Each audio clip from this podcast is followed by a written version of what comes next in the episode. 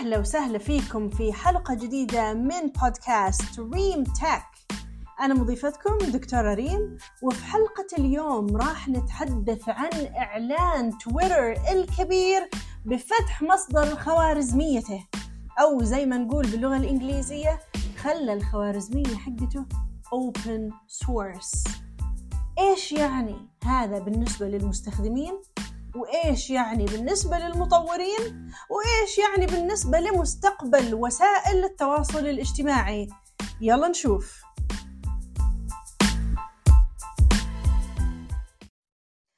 أولا يعني إيش خوارزمية مفتوحة المصدر أو Open Source Algorithm ببساطة الخوارزمية مفتوحة المصدر يعني أن تويتر خلى شفرة الخوارزمية أو الكود حق الألغوريثم متاح للجمهور بالمجان وهذا أعطى فرصة للمطورين أنهم يساهمون في تطوير الخوارزمية وفي تحسينها واللي بدوره راح يفيد مستخدمين منصة تويتر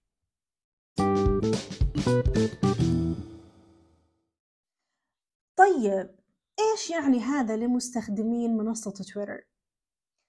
مع الخوارزمية مفتوحة المصدر يمكن للمستخدمين أنهم يتوقعون خوارزمية أكثر شفافية وخاضعة للمساءلة ليش؟ لأنه في الماضي تم انتقاد تويتر بسبب نظام التوصية الغير شفاف الخاص فيه ولكن مع وجود الشفرة أو الكود حق الخوارزمية أونلاين متاح للجميع يستطيعون المستخدمين معرفة كيفية اختيار التغريدات اللي تنزل على جداولهم الزمنية ويجب أن تؤدي هذه الشفافية المتزايدة إلى تحسين ملائمة المحتوى والتوصيات.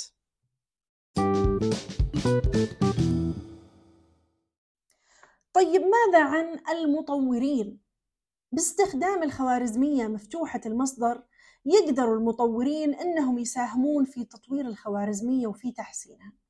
وهذا يعطيهم فرصة رائعة للتعاون والابتكار مما يؤدي إلى وجود تطبيقات جديدة مبتكرة وبرضه اختراقات محتملة في مجال وسائل التواصل الاجتماعي.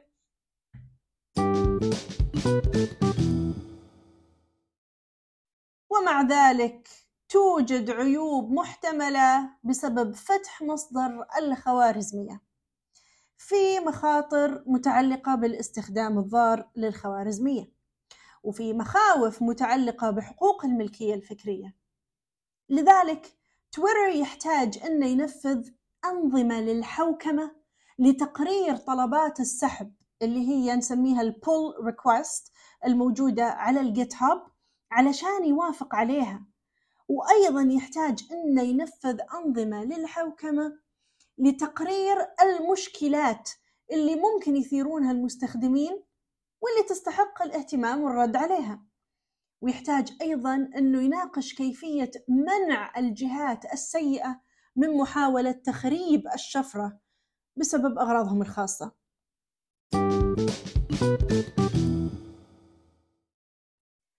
إذا كيف تخطط تويتر لإدارة الخوارزمية مفتوحة المصدر؟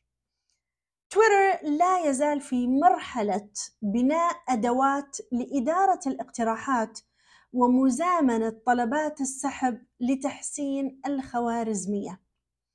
هم دعوا المجتمع أنهم يقدمون اقتراحاتهم وأيضا يقدمون طلبات السحب اللي هي البول ريكوست علشان يحسنون الخوارزمية الموجودة على ال GitHub ولكن حتى الآن لا يزال من غير المعروف إذا كان تويتر راح يقبل أي كود مقدم من المجتمع.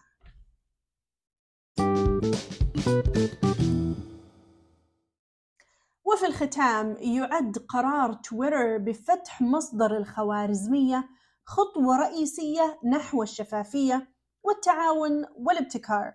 يوفر للمستخدمين نظام توصية أكثر مسؤولية وأيضا يوفر للمطورين الفرصة للمساهمة في تطوير وتحسين الخوارزمية.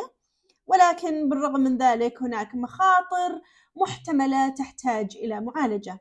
لذلك سيكون من المثير للاهتمام أن إحنا نشوف كيف ممكن تؤثر هذه الخطوة على مستقبل وسائل التواصل الاجتماعي والابتكار التقني.